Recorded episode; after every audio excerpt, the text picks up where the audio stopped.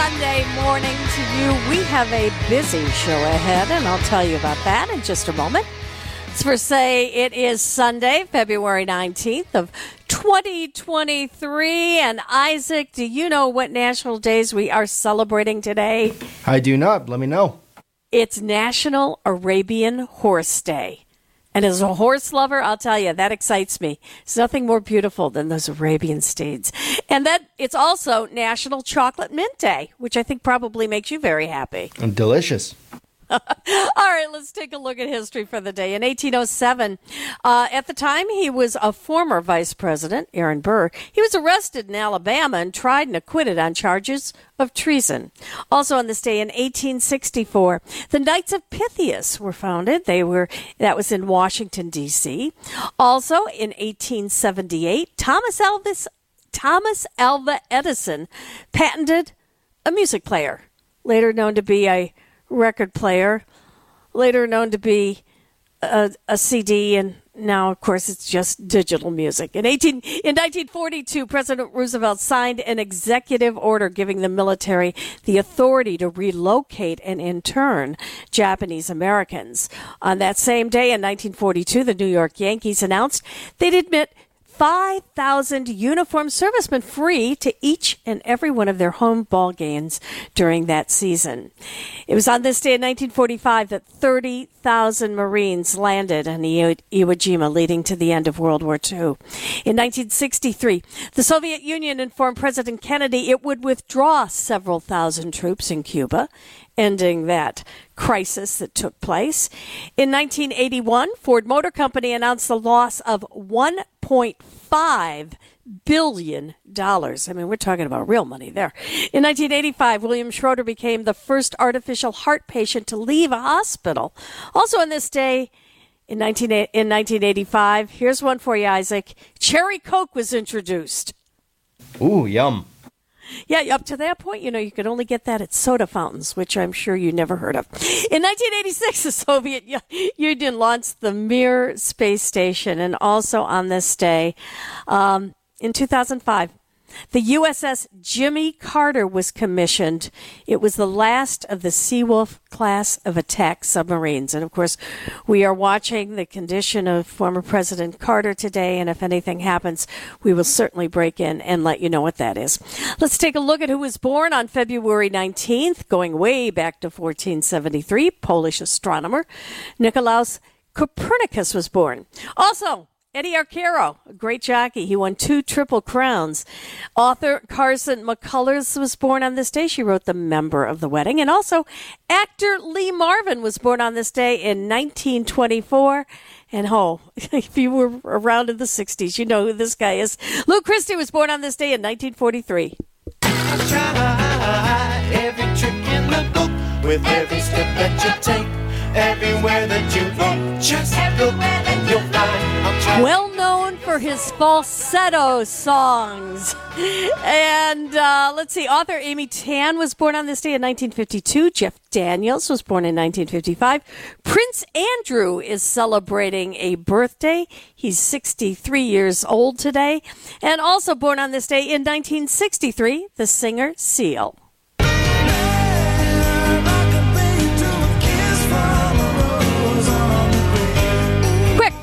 Was that from? Isaac. Batman. Batman. Which one? Which Batman? I don't know that. Ah, yeah, see, it was the first one that was with Val Kilmer playing Batman, who replaced Michael Keaton, who's going to be back this summer as Batman. Also born on this day, Benicio del Toro, the actor, and two actresses, Justine Bateman, you remember her from Family Ties, Haylie Duff from Seventh Heaven, and also um, from Smokey Robinson and the Miracles, backup singer Bobby Rogers was born on this day in 1940, and also on that day, Smokey Robinson himself was born, and he's 83 years old today. Now if there's a smile on my face, it's only there trying to fool the public. I don't know if you've seen, I think it's on Showtime. Hitsville, the making of uh, Motown. Smokey Robinson's on that quite a bit with Berry Gordy. What a great documentary. You can keep playing that one, Isaac. I like that song. Uh, and uh, it's it, really, if you haven't had a chance to see that and you're a Motown fan, very interesting documentary. All right, we've got a busy show ahead. Michelle Reinen is going to be here with the top 10 consumer complaints in Wisconsin for the past year. Can you guess which one was number one? Also, we're going to talk with WTMJ's Brian Snyder about Aaron's Darkness Retreat. And also, did the Brewers really win the Corbin Burnes arbitration. Duane Dudek is here. He has a he has news about a new play. It's playing locally, and it's about Bambi Bembenek. Remember her? Mark Kass is going to take a look at stories involving local sports teams. There were some puppies found this week in a forest in Mequon. We're going to have more about that. Also, do you know what happens when you swallow a Lego. Isaac's here pushing those buttons. Finn Askin is in the newsroom, and in just two minutes, it's Dominic Cotroneo with sports. Right now, it is 37 degrees at 8:13 on WTMJ.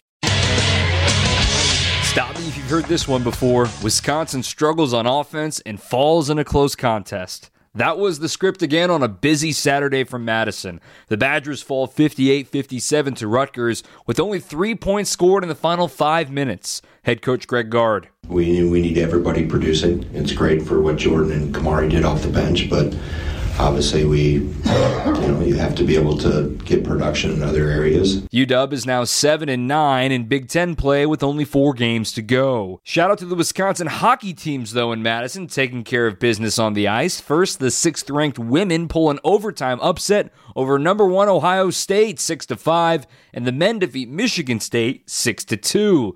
Speaking of Michigan State, Saturday were the first events for MSU athletics since Monday's shooting in East Lansing that left 3 students dead and 5 others injured. The tragedy put a damper on the rivalry matchup with MSU and Michigan. Tonight is filled with emotion, solidarity, coming together as one, putting the rivalry aside. Those words pregame from Fox Sports' Gus Johnson. Michigan would win the game 84 72. Elsewhere in college basketball, the Milwaukee Panthers struggle again on the road, this time against Robert Morris, falling 80 60 and losing back to back conference games for the first time this year. And everyone knows the name Mac McClung now. The unassuming guard dominates the NBA dunk contest and maybe saves the event in the process.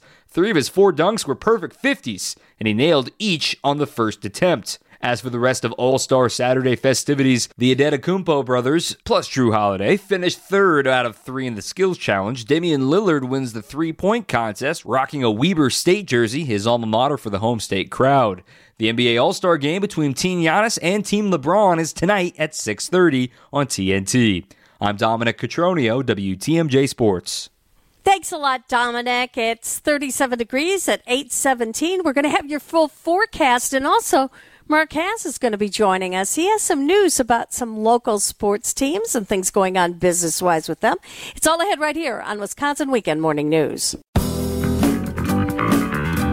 I'm Libby Collins on Wisconsin Weekend Morning News. Well, we're waking up to sunshine this morning, uh, and those temperatures are not going to be too bad. We're going to get up to about 46 degrees in some areas around southeastern Wisconsin. Might actually hit 50 degrees today. You'll see some clouds coming in later on in the day, though, and then it's going to be cloudy overnight with 28 for a low. Tomorrow, those clouds take over with a high of 40 degrees, and late in the day, a chance of a light mix. Yeah, you know what that one means. On Tuesday, we've got partly cloudy skies. It'll be breezy, a chance of snow in the afternoon, and a high of 35. Then Wednesday, staying chilly at 34 for a high, with a chance of wintry mix, cloudy and windy. Right now in Oak Creek, it's 37 degrees. Brookfield is 37. Cedarburg's at 37.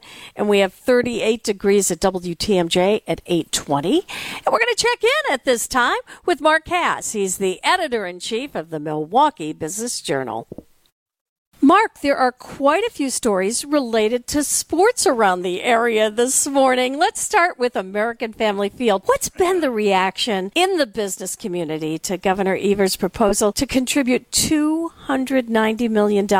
And do you think that means that the Brewers are going to stay in the area until at least 2043? This one's interesting. I've heard a lot of positive reaction from the mainstream of the business community. A lot of people are talking about the economic impact of the Brewers. A lot are talking about having the stadium and how important that is. On the other hand, you know, if you read Twitter and you see the emails I've been getting, there's a lot of negativity out there too, a lot of opposition, a lot of people unhappy about the ownership of the Brewers in terms of spending over the last couple of years, in terms of not making the playoffs. I mean, a lot of issues are unrelated to this, but of course are being brought up here. So this one is going to be interesting. There's no doubt it's going to create a lot of debate. You saw it from the Republicans already, who immediately said no to the Evers proposal, but we're open to other proposals. So I think this is going to play out over the next couple months. I think it's going to be contentious. I think there's going to be a lot of stuff thrown at the wall. I don't know if you remember the last time this happened. It was the 1990s. It took us six years to get this done. Hopefully, it won't take us six years this time. Hopefully, it will get done, and then it'll secure the Brewers here through 2043. But in the meantime, it's going to get really interesting because sports stadiums overall throughout the country, there's a lot of negativity around them now in terms of public money. We saw it in Milwaukee, saw it in Green Bay. Each of those projects was approved in the end. Hopefully, it will be here, but I think it's going to be a long road. Well, yeah, speaking of which, you mentioned Green Bay. Around Lambeau Field, they've done Right. a lot of development. You've seen it around Fiserv Forum. We heard that they were going to do it around American Family Field, but what's happened to all of that proposal?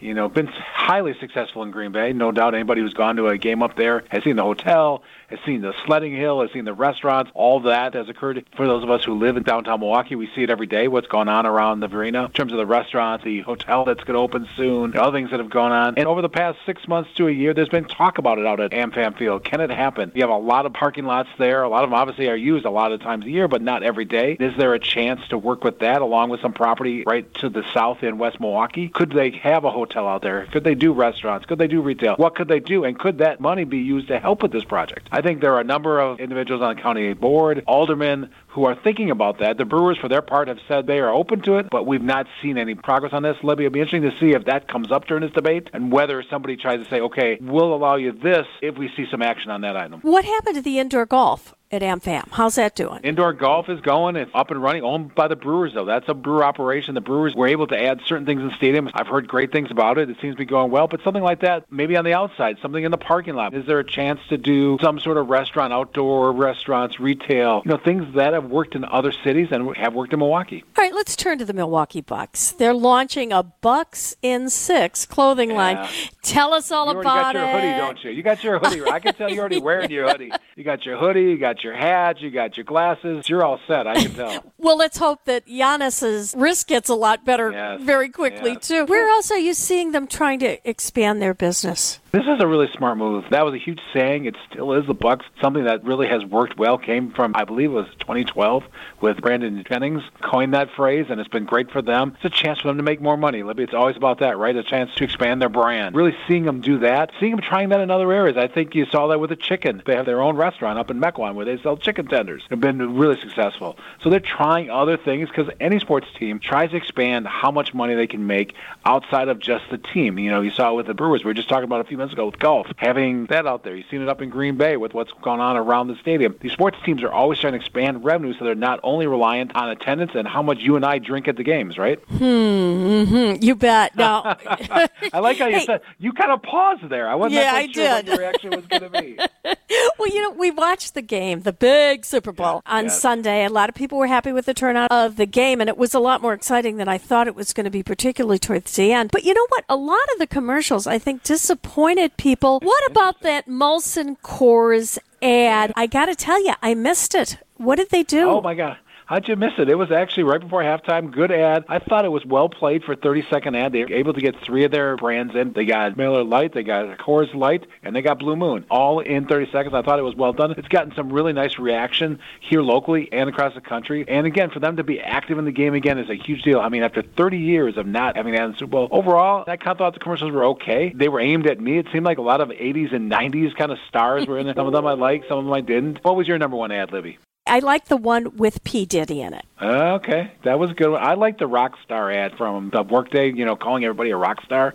I thought Oh, I yeah. like that. I also like because I'm going to show how old I am here. I liked the one with Serena Williams and Caddyshack. I mean, I loved Caddyshack. I thought it was fun. I really wish it would have included Bill Murray, but okay, you know, I thought it was fun rehash of that really good movie with a great star. Well, I think the highlight for me had to be Michael Keaton saying, I'm Batman. Yeah, that, that I gotta admit, I was surprised. My wife and I looked at each other and said, "He's back? What the heck? I missed that."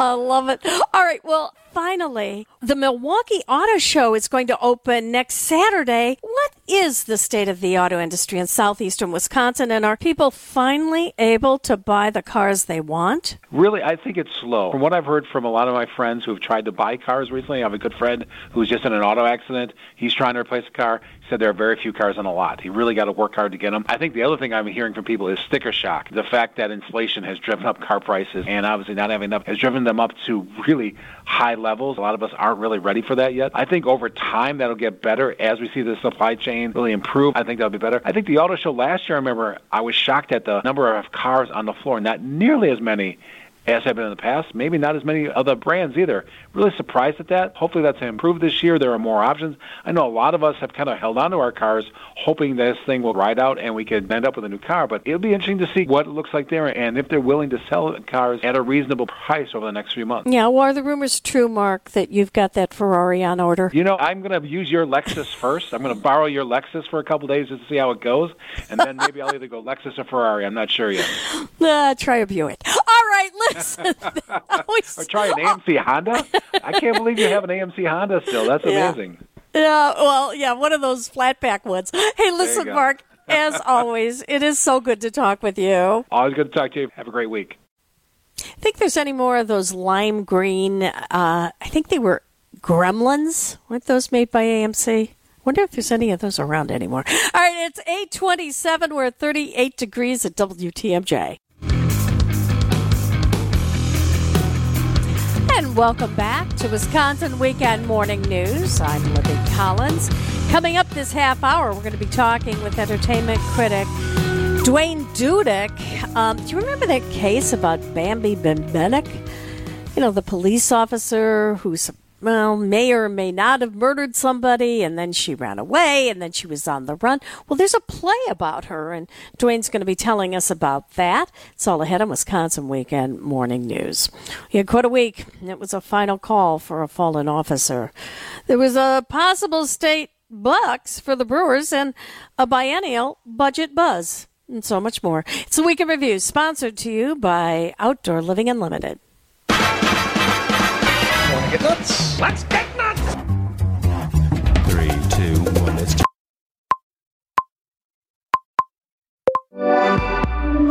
The Kansas City Chiefs have won Super Bowl 57.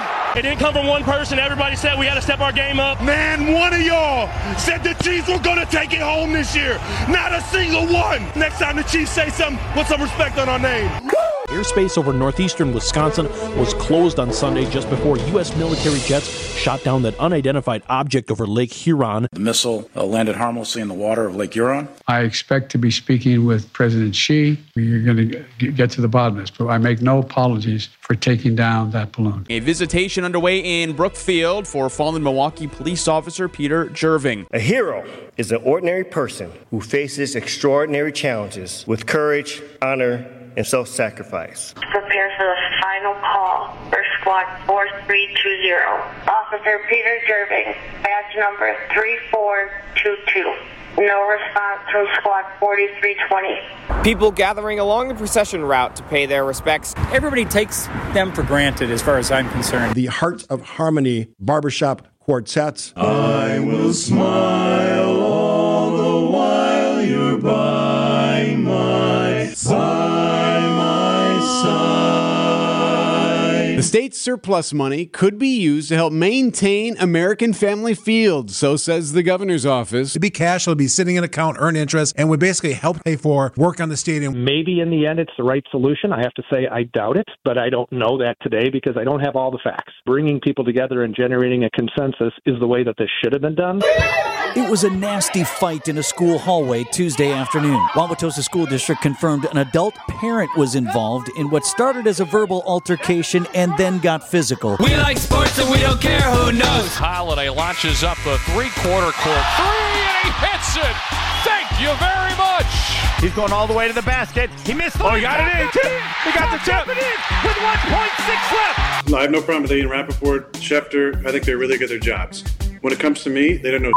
You are now on the inside of what I like to call the Burns family circle of trust. Helicopter, helicopter. Milwaukee Mitchell International Airport says it is responding to noise complaints regarding a new helicopter tour near the corner of Howell and Layton. The Wisconsin Fugitive Task Force arrested 114 offenders and cleared 213 warrants. The Honorable Tony Evers. Governor Evers began his biennial budget message in the Assembly chambers Wednesday night on a positive note. We begin this biennium in the best fiscal position we've ever been. I have seen this movie before, produced and directed by, by Tony Evers.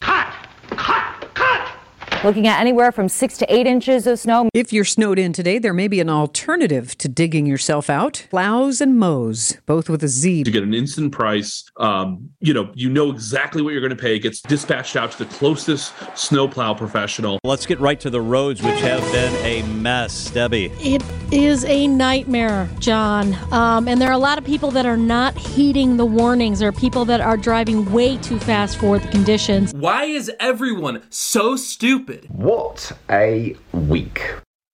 Wait a minute! Did you forget about me?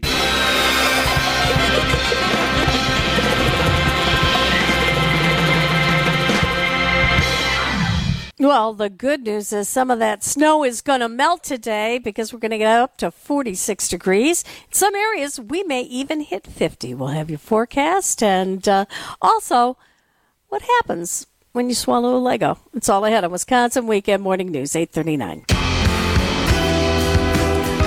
Waking up to some sunshine on this Sunday morning. Kind of refreshing after all that snow this week. Our temperatures are going to get up to around 46 degrees. Some areas might even hit 50, if you can believe that. Bad news is those clouds are going to be moving in later on today. And then it's going to be mostly cloudy overnight with a low of 28. Tomorrow looks mostly cloudy. Chance of some light mix of snow and rain late in the day tomorrow with a high of 40. Tuesday, partly cloudy and breezy. A chance of evening snow down to about 35. Wednesday, yeah, a chance of wintry mix, cloudy, windy, 34. And Thursday, another wintry mix day likely with breezy winds and a high of 37. Right now in Mequon, 38. Racine has 38. Oconomowoc at 37. And we're up to 38 degrees at WTMJ at 842. All right, Isaac. Did you have Legos when you were a kid, or maybe even you still have Legos? Libby, I'm a I'm a 24 year old man, and I get so excited anytime I get a new Lego set. To this day, I love them. Well, let me let me ask you. So you grew up with them. Did you ever swallow a Lego? I did not. I uh, mostly built them. Okay. Well, and, and I would think most kids do, but apparently swallowing Legos is a thing. Now, don't try this at home. But apparently in Australia, six doctors swallowed Lego heads for science. All right. Go they on. did it deliberate. They, they they did this deliberately. Dr. Andy Tagg says, well, this was all spurred because when he was a toddler, he swallowed a Lego head. Actually, it was two of them that were stuck together. He says he, he recalls when he was little, he said, just put it in your mouth and try to get your teeth between the little pieces. And he says the next thing he knew, it, well, he swallowed it. Now, he is now an emergency room physician. And he says you would not believe the number of parents who come in or call whose children have swallowed Legos. And he says the, the good news is the vast majority of kids simply, um, well, they pass. They pass the Lego. But he wanted to make sure this was actually going to happen. So he found five other doctors, and all six of them swallowed the Legos.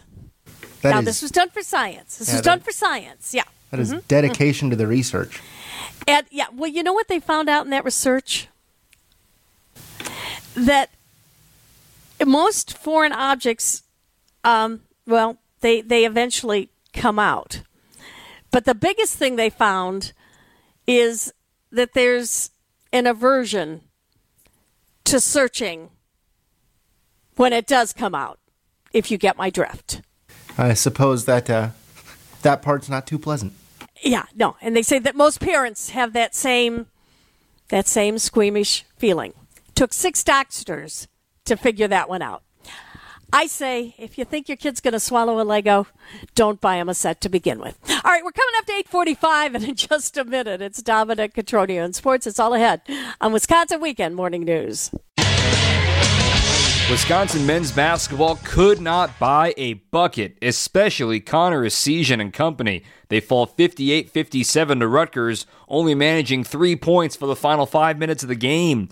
Essegian, especially a rough one for the sharpshooter, he went 0 for 10 from the floor. Head coach Greg Gard. Well, I mean, anytime anytime you're a shooter, you're going to go through great days and you're going to go through rough days. You know, I, and guys from I remember Kirk Penney going 0 for something or 1 for a lot. Brevin Pritzl went 0 for 11 one night. I mean, it, you're going to have those moments. I mean, he's been doing so well as a freshman that now it's 7 and 9 in conference play. It's not going to get any easier for them to get into the NCAA tournament. Iowa awaits up next coming up on Tuesday night. They go to Michigan next Saturday, and their final home game will be against number 3 Purdue a week from Thursday. It wasn't all losses in Madison, though, on Saturday. Both men's and women's hockey with big wins, starting with the women.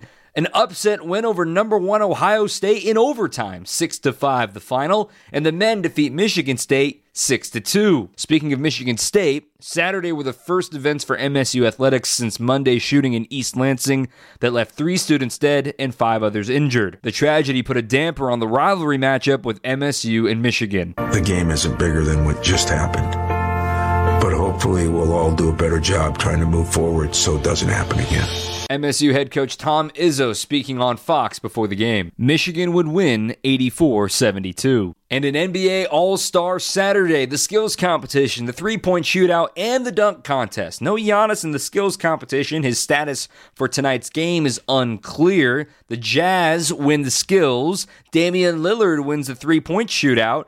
And Mac McClung, yes, the G League guard, shocks the NBA with three perfect scores, and he might have saved the event in the process. NBA All-Star Game tonight at 6:30 on TNT. I'm Dominic Cotroneo, WTMJ Sports. Thanks a lot, Dominic. It's 848. We are up to 39 degrees at WTMJ. And also coming up in just a couple minutes, it's Duane Dudek. And he's got news, oh, about everything entertainment, including what movie is getting the lowest tomato rating? Ah, wait till you hear this one. It's all ahead on Wisconsin Weekend Morning News. WTMJ, W277CV, and WKTI HD2 Milwaukee from the Annex Wealth Management Studios. This is News Radio WTMJ, a good karma brand station sunny start to the day. We're going to get up to about 46 degrees, as high as 50 in some areas around. around. Uh, then those clouds are going to move in right now, 39 at WTMJ. And let's check in at 850 with entertainment critic Duane Dudek. And Duane, I think that, mu- that music is what the theme song for Ted Lasso? Absolutely correct. Uh, I thought it would be an appropriate way to begin the show. It's nice to have a little musical signature. Uh, it's, of course, uh, uh, announcing the much anticipated third, you know, probably final season of Ted Lasso on March 15th on Apple TV. Episodes are going to drop weekly. Uh, the trailer has been released. It doesn't give away much, but there are some story threads, obviously, that need resolving from last season, uh, including, you know, smaller stories about the players. But, of course, the star is Jason Sudeikis. Uh, not much else to say about the show until it premieres on Apple Plus March 15th, but I know I'm looking forward to it, and this is a good time to catch up on it if you haven't seen it. And I haven't, but you say it's worth it. Uh, yeah. Oh uh, my God. Oh. Yeah. Listen, I mean, I, I, I haven't ever really heard a discouraging word. It's a little saccharine, I suppose, but it's uh, very uplifting at a time we need it. I'm so behind th- times. My husband and I are finally getting around to binging Yellowstone. So what can I say? Uh, anyway, you have yeah, no. five, yeah, five years too late, right? All right, uh, let's let's move on because um, there's a new play at the Rep, and you know a lot about this case. Well, I don't know a lot about it, but I was alive when it occurred, and I did have a tangential uh, encounter with it. You're talking about the Bembenek case. It's like Milwaukee is becoming the true crime capital of the world. You know, first there was the Dahmer miniseries uh, on Netflix, and now uh, the, the Milwaukee Rep has announced a play uh, based on the case of Lawrencia Bembenek um, with music by singer-songwriter Pardon, Bambi. Right, right. Bambi right. A lot of people yeah. don't remember Bambi. Uh, the music. It's going to be a musical. The music's going to be by singer-songwriter, guitarist Gordon Gano of Milwaukee's uh, Violent Femmes. It's called Run Bambi Run, uh, written by the Oscar winner Eric Simonson, who did uh, Lombardi. And of course, if you're familiar with the case, and even if you're not, the facts are the same. It's a true crime tale. Uh, Lawrencia Bembenek uh, was married to in the 80s, was married to a cop, charged with his ex-wife's murder. Uh, framed, she said, by the MPD, escaped from prison, fled to Canada, returned. Her sentence uh, was time served, and she died in 2010. Now, um, they've announced the play based on this. The Journal Sentinel has been covering this pretty uh, pretty well, Jim Higgins. Uh, but there already is a lot of Bembenek content out there. There's an uh, Apple podcast on this case called Run Bambi Run. And in 1992, um, Timothy Busfield and Lindsay Frost uh, starred a, a, a TV movie based on it called Calendar Girl. And in 1993, Tatum O'Neal played Bembenek in a on a TV movie called Woman on Trial with Bruce Greenwood. Now, you did mention I was briefly and tangentially uh, uh, involved in this. I wasn't really. I mean, I was assigned to report on the case as a rookie, but all I did was go down to their house in Oak Creek and ring the doorbell and look into the car parked in the driveway and take some notes. I went to the corner bar to see if anybody knew them. Uh, t- uh, my results were very disappointing to my editor. Uh, regardless of my modest uh, involvement, the story lives on clearly, and you can read about it a little more in the Journal Sentinel today. When does that play debut? Uh, next season, so 92, 99, I'm sorry, 2000, what year is it? 2023, 24 season. Uh, So we still have time to plan and get those tickets. All right. Uh, thanks for updating us on that. That's that sounds really interesting. All right. Uh, now another local news, and that's the Oriental Theater. Tell us about that one. Also, uh, the Oriental uh, Theater has confirmed uh, um, that it's been designated a uh, um, uh, national. Uh, what is um, national? It's been placed on the National Register of Historic uh, Places. Uh, it looks pretty good. Uh, if you've been there for a 96 year old, um, the Oriental Theater on the east side was built during the Movie Palace era. Uh, in the, I think 1927, it's sort of notable for its Eastern motifs, uh, elephants, Buddhas. It's uh, it's gorgeous and glorious and worthy of the designation. Uh, it's already on the State Register of Historic Places and now on the National Register of Historic Places. It's uh, currently owned and operated by Milwaukee Film, which restored it. Uh, and made other improvements and have made it the home of the film festival. So it's a a beautiful theater. It deserves to be uh, uh, uh, on this list. What's your favorite part about going to see a film at a theater like the Oriental? Um, my favorite thing. I mean, obviously, I'm drawn to. I, I don't go to the theater to see the theater. I go to the theater to see the movie. But being in the Oriental when you're in the middle theater, which is a giant, and I don't know how many, maybe two thousand. I don't know. Uh, on a on a night when they're having a premiere of a festival film, it's kind of an exhilarating experience, and anybody who's been there and done that knows what I'm talking about. All right. Well, speaking about big films, there's a new release of an old film at a theater. You're going to have to be more specific. Oh, Crouching. Tiger. All right. Yeah, that's the one. That's the one, Duane. you know, it is uh, Crouching Tiger, Hidden Dragon has been re-released. It's a 2000 film. It won the Oscar for Best Foreign Language Film, uh, directed by Ang Lee. Uh, it's been restored in ultra uh, high definition 4K. Um, it's currently playing in town, been re-released probably very, very, very short time, maybe this week only at the Majestic, the Ridge, at the Mayfair AMC. It won four Oscars, and it. I think the re-release is timed with the fact that Michelle Yeoh, the actress who was in that film, has been nominated for an Oscar this year for Everything Everywhere All at Once. Uh, it's a beautiful film, uh, groundbreaking in my mind, in the sense that it, it was a crossover martial arts film. It's just a balletic, uh, a ballet, whatever that word you pronounce it, a balletic martial arts choreography by uh, Yoon Wo Ping, of course, directed by Ang Lee, and um, you know it's just some awe-inspiring action sequences. The characters fight on top of terracotta roofs and atop an ocean of bamboo trees swaying in the wind. Really uh, worth seeing on the big screen again. Uh, currently playing for a very short time in theaters. A lot of people are fans of uh, some of those sitcoms that are considered to be classic, and there's a new place to see all of them, aren't there? Isn't there? Yeah, I guess so, and I think it starts in March. Uh, th- there's a channel called, uh, uh, I think it's called um, Decades, uh, owned by uh, uh, the Weigel Company, the people who own uh, Channel 58. Uh, they're switching the format of that digital over-the-air network. Um, it was Decades. Now it's being called Catchy Comedy, which is a dumb name, but it, it sort of points out that it's a sitcom-centric uh, channel. It's going to be showing classic comedies like Lucy, Carol Burnett, um, Night Court, Laverne and Shirley, Cheers, Pepsi, Dick Van Dyke, All in the Family, Sanford and Son, Good Times. Uh, so that premieres in March at channel 49.4 on the digital over the air uh, channel. That should be a lot of fun. Well, you know, we talked at, I think it was Halloween, where you went as Columbo to a masquerade party. uh, but you've got a you've got a new favorite TV show that's sort of like Columbo.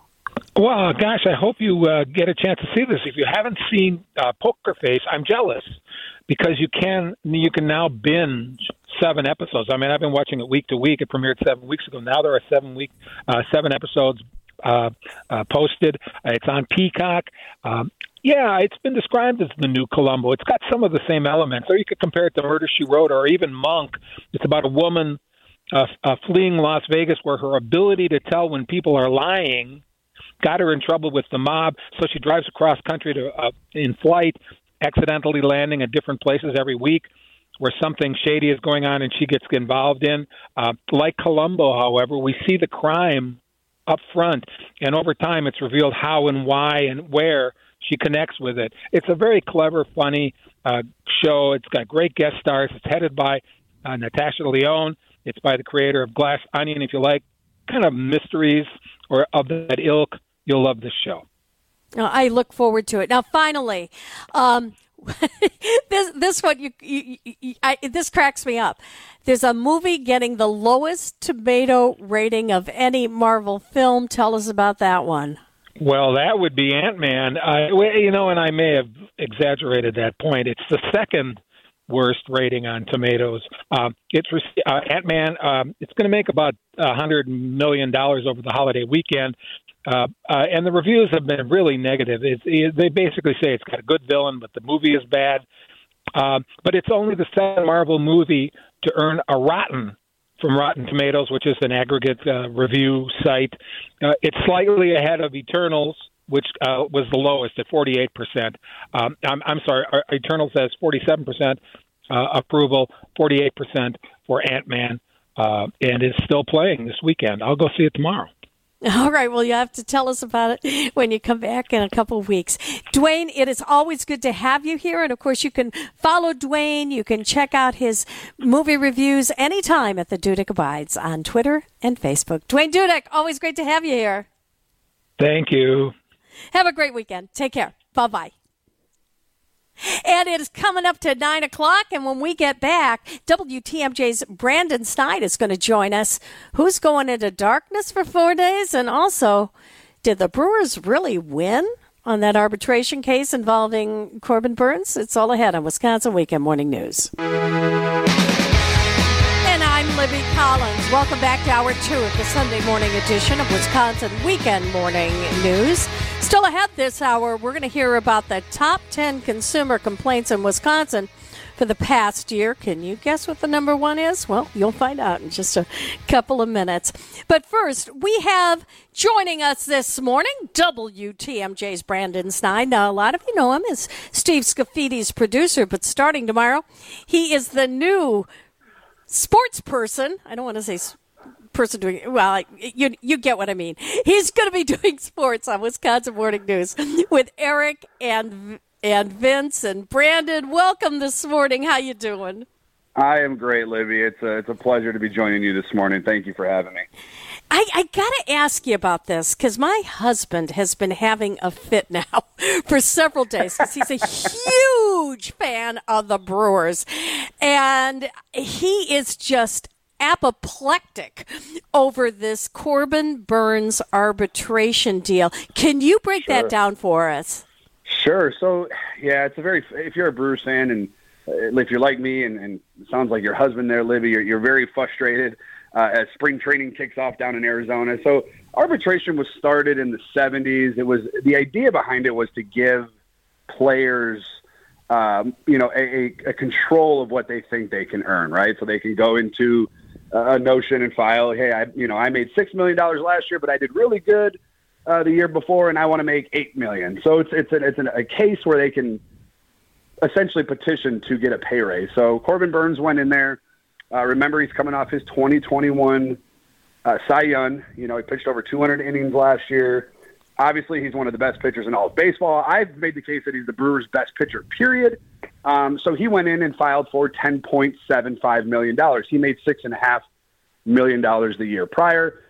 Well, the Brewers didn't want to do that. They wanted to file at 10.01, which is a difference of $740,000. Now, doesn't sound like a lot of money, and a lot of people like me and, and your husband are frustrated because you potentially have ruined your relationship, your negotiation relationship with potentially your future with Corbin Burnes. And he has two years remaining on his contract. Now, will this ruin negotiations down the block? Will he hold a grudge, you know, down the road? It's it's it sounds like he it sounds like he will. Uh, he was very frustrated. He was very openly uh, frustrated talking to reporters last week, Thursday, I believe, Thursday or Friday. I think it was Thursday uh, about what the case was, and he essentially kind of told Adam McCalvy, Todd Rosiak, the Brewers uh, beat writers that the club kind of put him on blast in a courtroom. Now, and keep in mind, this is an open courtroom. These are, you know, six individuals that come and sit in the courtroom and they hear these cases. You know, they, they look at the information presented in front of them, and they make the ruling. And the Brewers go in there and they make the case why they should pay player A this money, and the player comes in and says why he should make this money, and they, they get together and they make a ruling. and they favor in front of it to one person or the other. In this case, they favored for the Brewers, and Corbin Burnes talked about that. It wasn't very good. He talked about the Brewers blaming him for missing the playoffs in 2022. Mm. That's not good, Libby. It's not good. And you've had the year before, if you remember, Josh Hader was in the same situation Corbin Burnes was. What happened with Josh Hader? He was traded at the deadline in August of 2022. He spoke uh, negatively about the organization and the financial ship that they run with their players. Eric Lauer, who's currently on the roster, has spoken negatively about how the organization handles their players. Lorenzo Cain has spoke about it. So it's an ongoing theme here in Milwaukee. And as you get ready for 2023, a team and a city and a fan base that has championship aspirations. I mean, they were a game away from a World Series not too long ago. I mean, and you know, you have an MVP in Christian Yelich in 20, uh, 2018. Corbin Burnes, Cy Young in 2020, uh, 2021. You have really good players coming through this Milwaukee Brewers organization. The fan base is, is itching for a winner, and when you go into the start of the season, they haven't even started spring training yet, and you got your best pitcher not happy. It's definitely not a good start. Well, that's what I was going to say. If you've ever worked anywhere where morale is bad, you don't have a good business model. And do you see this? Do you see this um, stretching over to the other players as well? That it's going to hurt everybody's morale. It, it had an effect last year, and, and, and people will say it did not. I, I would highly disagree with them. It, it did. Uh, when Josh Hader was traded, it had a negative impact in the locker room. Eric Lauer spoke about it. I mentioned him earlier. Devin Williams, the Brewers' uh, setup man before Hader was uh, traded. Now he was the closer after. Spoke about it. I mean, people were were definitely upset about the locker room. The clubhouse was definitely uh, shaken by it. So yeah, it's not only is it negatively impact I think what you currently have, but down the road, right? If you go up to a free agent or a guy you maybe draft, you know, a high profile player are they going to, in the back of their minds, think yeah, the Brewers are probably going to lowball me at some point? I'm not going to go there anymore, mm-hmm. Or I'm not going to yeah. think about going there. I mean, that's that's the real that's the reality of it, and I get it from the Brewers' perspective. They're the smallest market in Major League Baseball, um, but they have a really really strong fan base. They have a fan base that shows out there in the top ten uh, nationally in, in attendance. I mean, they show up for their team. They're supportive. You know, it's a it's a passionate fan base, as you guys are all aware of. Um, but yeah, I think it's going to hurt negotiations, and I think that this all but cements a potential trade for Corbin Burnes out of Milwaukee at some point prior to his contract expiring. Yeah, not a good thing to do when they're asking the state for a whole lot of money. Uh, okay. All right. One other story I've got to ask you about, Brandon, because I know you're going to have to go. And that is Aaron Rodgers is in the dark. That's apparently what we're under the assumption of. So, he, so he's got some news to come out of. oh, this makes me laugh. But he's he's going to go to a dark room in a foreign country with just a bathtub, and they're going to slide slide food to him. I guess there's a toilet in there too. A bathtub, a toilet, and they're going to slide food through his slot to him for several days. Yeah, that's that's what it apparently it is. I believe it's in Oregon. I could be mistaken, but oh, yeah. it isn't. So, okay, it's not really a for- well. Oregon's kind of Oregon is kind of a foreign country uh, to the rest of the United States. Sure. Yeah, I think I think he goes in there. I think he went in there. So he was on the Pat McAfee show on Tuesday, and he had made mention that he is going into the darkness. He calls it retreat, and I would use that term loosely uh, referring mm. to what he's uh, talking about. But he talked about going into his darkness retreat later in the week. So I would imagine he's either in there now or he's getting ready to go. Maybe today. Maybe he went yesterday. So it's it's close. I'm going to leave you on that one. I just when you think Aaron Rodgers may have come back to us He's out there again, isn't he? Hey, and Brandon. For, and for Packers fans, and for Packers fans, I think after the darkness retreat is when you're going to get some clarity on your future in Green Bay. And I think yeah. uh, last year was March 8th. We're we're getting close. March 8th, he made his decision to come back to Green Bay. They restructured his contract. I think we're we're coming up on that one year mark, and I think you're going to have a, uh, an answer here soon. And I think a lot of people are just getting impatient with Aaron uh, all right, listen. You, you can see why he runs through so many girlfriends. All right, Brandon Sneide, we will be listening to you tomorrow morning on Wisconsin Morning News, doing the sports with Eric and Vince. Thanks so much for joining us this morning. Thank you for having me, Libby. I appreciate it. All right, we're running a little bit late. It is 917, 39 degrees at WTMJ, and we've got Dominic Cotroneo in sports coming up right after this. It's all ahead on Wisconsin Weekend Morning News.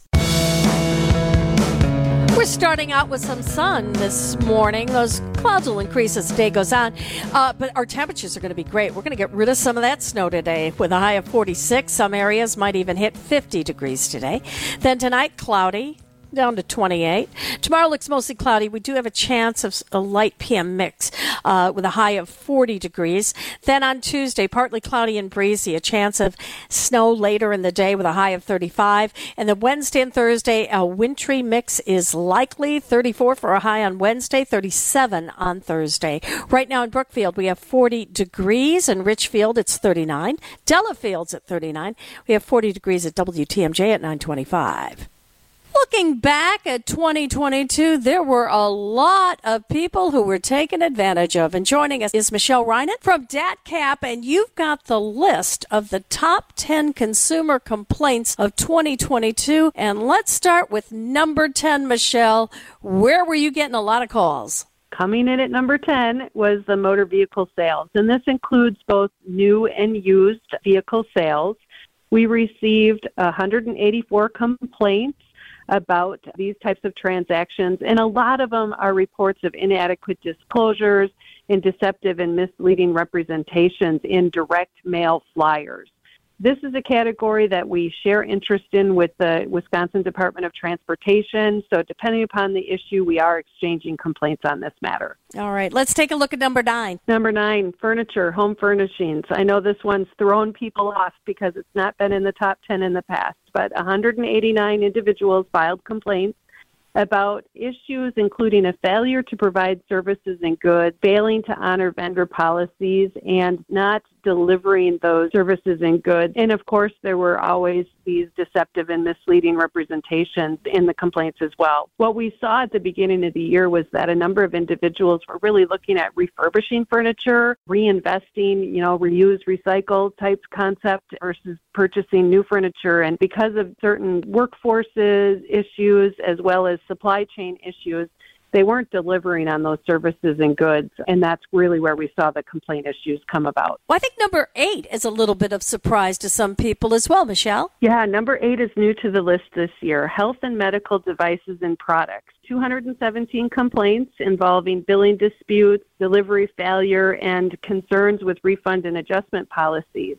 I want people to think about some of the advertisements they've seen um, recently in, in relation to medical products that you can get by mail now or go online and order. And that's what this category is about that industry where people can just order those things rather than going to the store. It might be diabetic equipment or incontinence products come to your doorstep now. And we saw a real failure to deliver some of those goods from the consumer complaints that we received this year. Well, the next one is a post pandemic problem I see, number seven.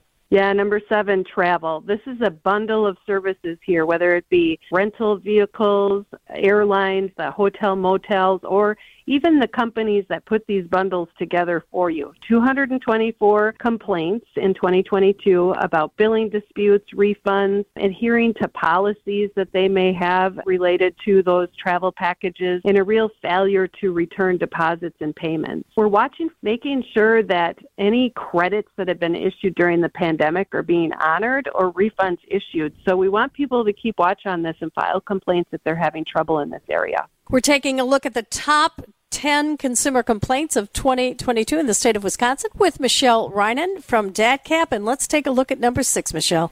Medical services is number six. We've seen an increase from previous years in this category 440 complaints reporting issues including billing disputes, again, deceptive representations, and unsatisfactory service. I want to make sure everyone's aware that this category is not about the choice of treatment a doctor is giving you, but it's really about the billing experience and what's covered and not and what's represented as being covered. We did see a change in the law take effect at the beginning of the year. It's called surprise billing or the Surprise Billing Act. And this really helps those who are uninsured know what to expect expect in a medical bill and the disclosures that need to be made. So we do think that new law being in place did lead to an increase in some complaints here. All right. How about number five? Identity theft. 513 complaints, a pretty steady number from year to year, although it is a decrease from last year but this is really making sure that your identity is protected and individuals who think that they've been impacted by a data breach may have reached out and filed a complaint or maybe they found something on their credit report that in, is inaccurate and they've struggled with the company to get that corrected. So we really encourage consumers to monitor their identity all through 2023. Well, number four looks like that's a little bit of a surprise as well. Yeah, telecommunications received 655 complaints, and this is up slightly from the previous year. Consumers reported issues surrounding billing disputes, unfair termination of services, misleading representations, and again, refund or adjustment policies. And some even struggled to cancel services. So just as a reminder for everyone, telecommunications can be anything from your cell phone to your cable or your satellite or even your internet provider. So it's a pretty big bundle of services. And when we get back after the news, Michelle's going to have the top three consumer complaints here in Wisconsin for 2022. It's 9:30, and we're going to have news in just a minute. It's all ahead of Wisconsin Weekend Morning News. Welcome back to the final half hour of Wisconsin Weekend Morning News. Um, let's see. It's as Finn was telling you, it's going to be pretty nice the early part of the day, and then of course going to get a little bit cloudy. But uh, our temperature is 46 for a high, maybe reaching 50 degrees. Right now we have 41 at WTMJ at 937. Well, we promised you those top three consumer complaints to the state of Wisconsin with Michelle Reinen from DATCAP. And Michelle, let's take a look at what's number three. Number three, home improvement comes in with 1,216 complaints. This is more than doubled the volume from previous year. The top issues reported really were a failure to provide services and materials, failing to honor warranties or properly disclose lien waiver requirements, and again, deceptive and misleading representations. We saw some complaints about poor workmanship and improper installation, and of course, there were billing disputes at the end of the day. You know, there was a great impact of supply chain shortages at the beginning of the year and why we saw those complaints. And again, employment issues at the beginning of the year, and contractors not being able to follow through with those contracts and get things completed on time. And so that did lead to a number of complaints in this category, and why we anticipate the, the doubling of complaints. Wow, that's amazing. Now, what about number two? Number two, telemarketing. People probably shouldn't be surprised at this, but they might be surprised by the number 1,651 complaints.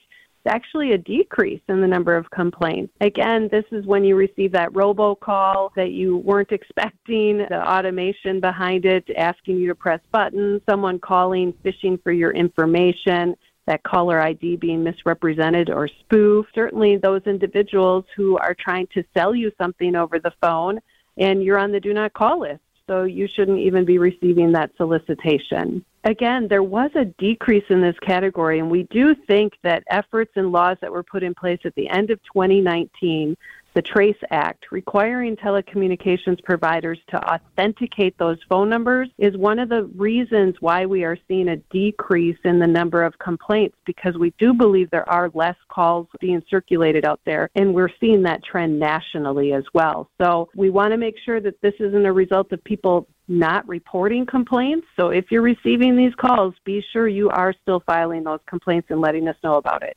All right. Well, we're going to ask our producer, Isaac Marcourt, who is a drummer, to give us a big drum roll on this one. The number one top consumer complaint in 2022 in the state of Wisconsin is landlord tenant issues. 1,912 complaints about disputes between landlords and tenants that just couldn't be resolved between the parties. Just a slight increase from the previous year, but because of the decrease in telemarketing complaints, landlord tenant slid into the number one slot.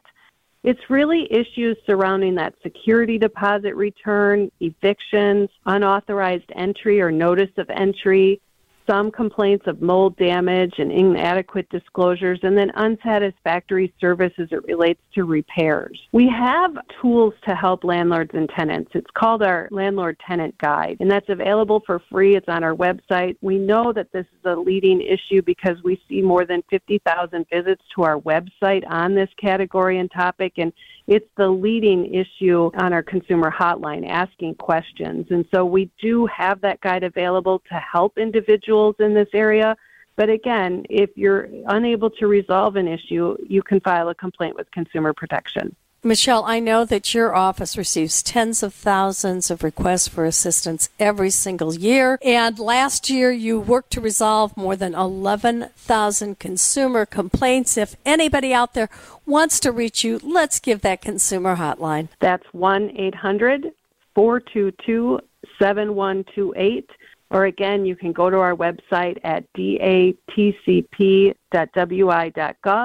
and file your complaint directly online without talking to a staff person or access any of our resources. Michelle Reinen from DATCAP. Always great to have you here. Well, thanks. I love being here. Thanks. It's 942, 41 degrees at WTMJ. Coming up in just a minute, we're going to tell you where and when you can put in to adopt those puppies that were found in Mequon. It's all ahead on Wisconsin Weekend Morning News.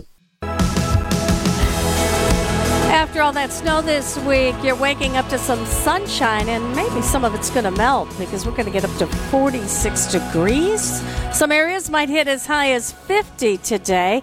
Those clouds are going to roll in, and then tonight, cloudy 28. Tomorrow, not as nice under cloudy skies, only 40 for a high with a chance of a light mix later in the day. Right now, 41 degrees at WTMJ. Well, Finn asking, um, you covered this story, I know, Monday night.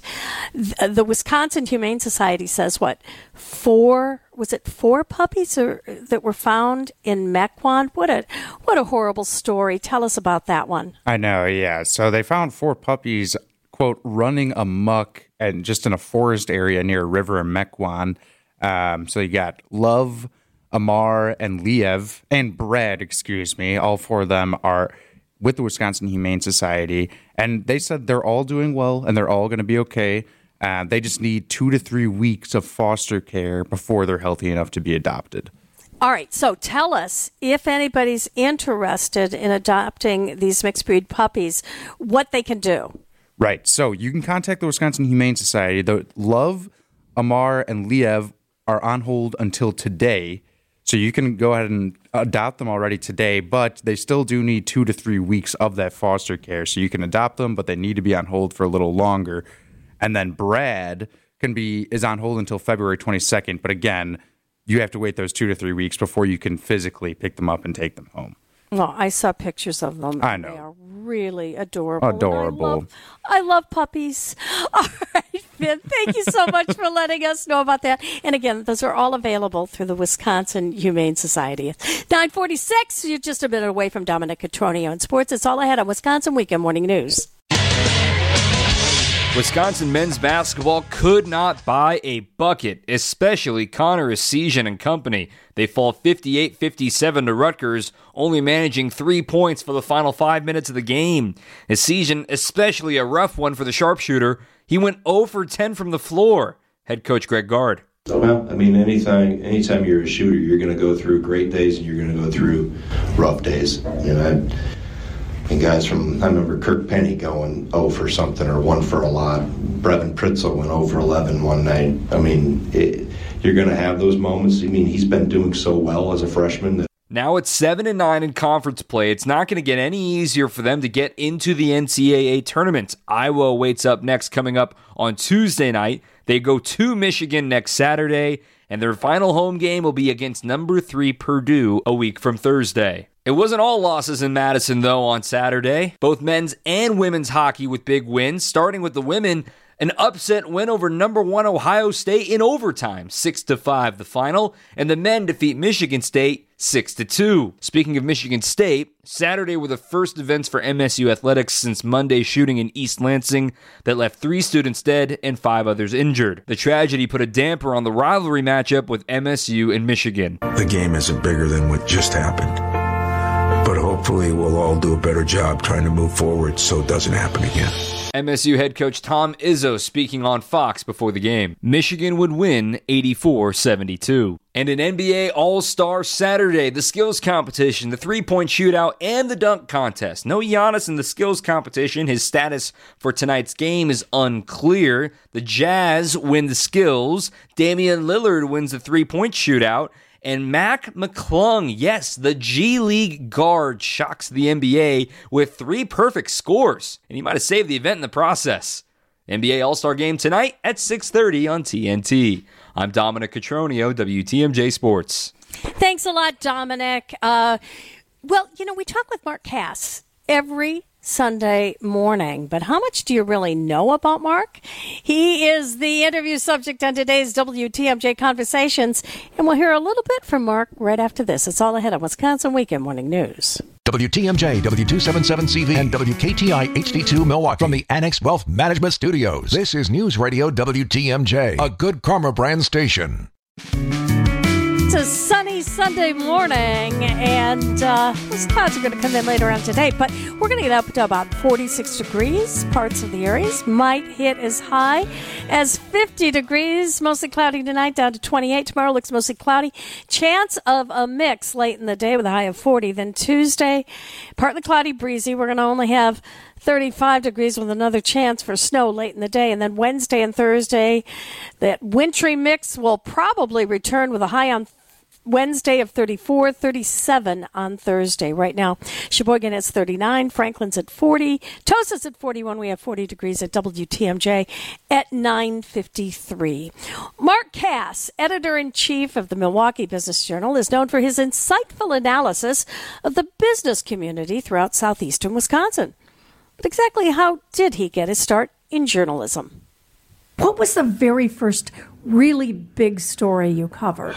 I mean, I covered a lot of sports news in the early days. I remember I covered the Bucks. I covered some of the playoff games because I was a sports intern for them. But really, probably the large stories I got to was when I went out and worked at Waukesha Freeman, and I covered two things. I'll say one is good and one was awful. I'll start with the good, and that is I got to cover a president, and that was Reagan. And to cover a president was pretty cool for a 23 year old reporter. And I remember thinking, man, what a great speaker! What an incredible speaker! And then I looked at my notes, didn't say anything. But he was such a great speaker that I was enthralled by it. So that was really cool. On the other side, I covered a stabbing of a 14 year old of his 12 year old brother because he was playing the radio too loud. Again, a horrible story.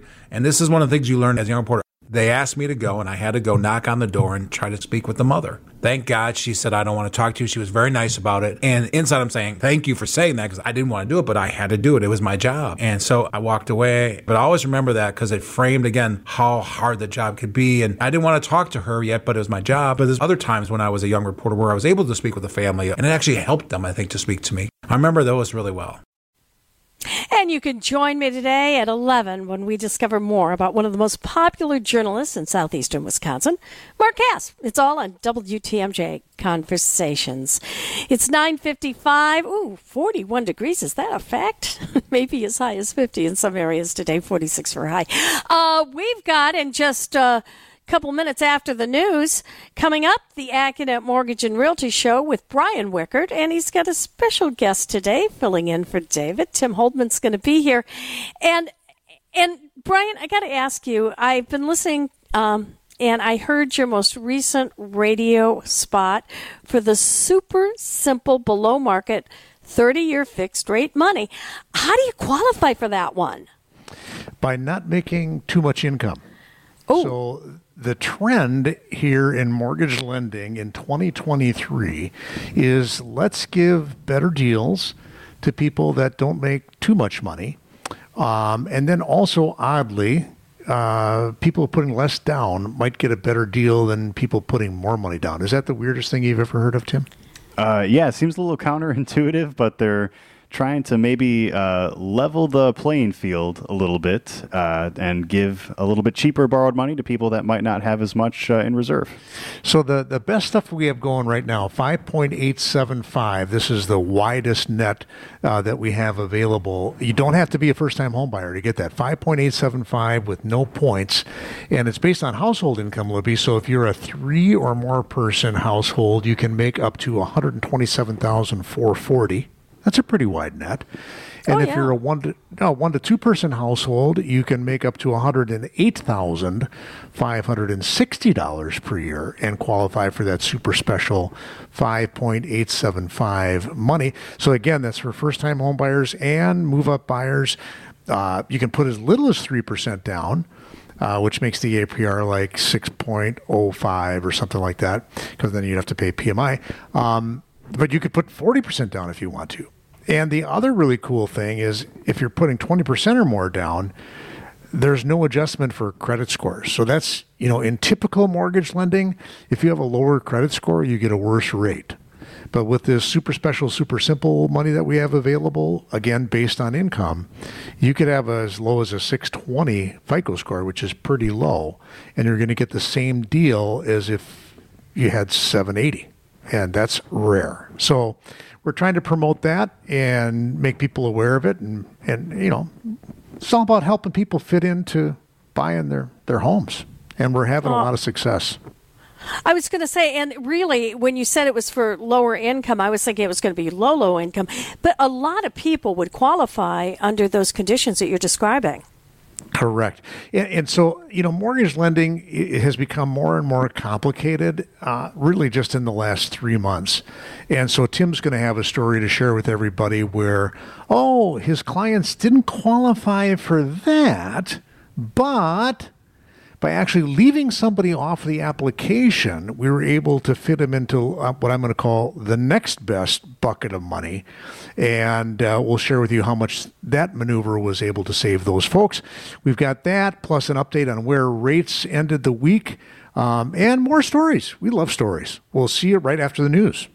And we'll be listening to the Accunet Mortgage and Realty Show. I'm Libby Collins, and I'll return right after that at 11 with WTMJ Conversations. We're talking with journalist Mark Kass today. It's all ahead right here on WTMJ.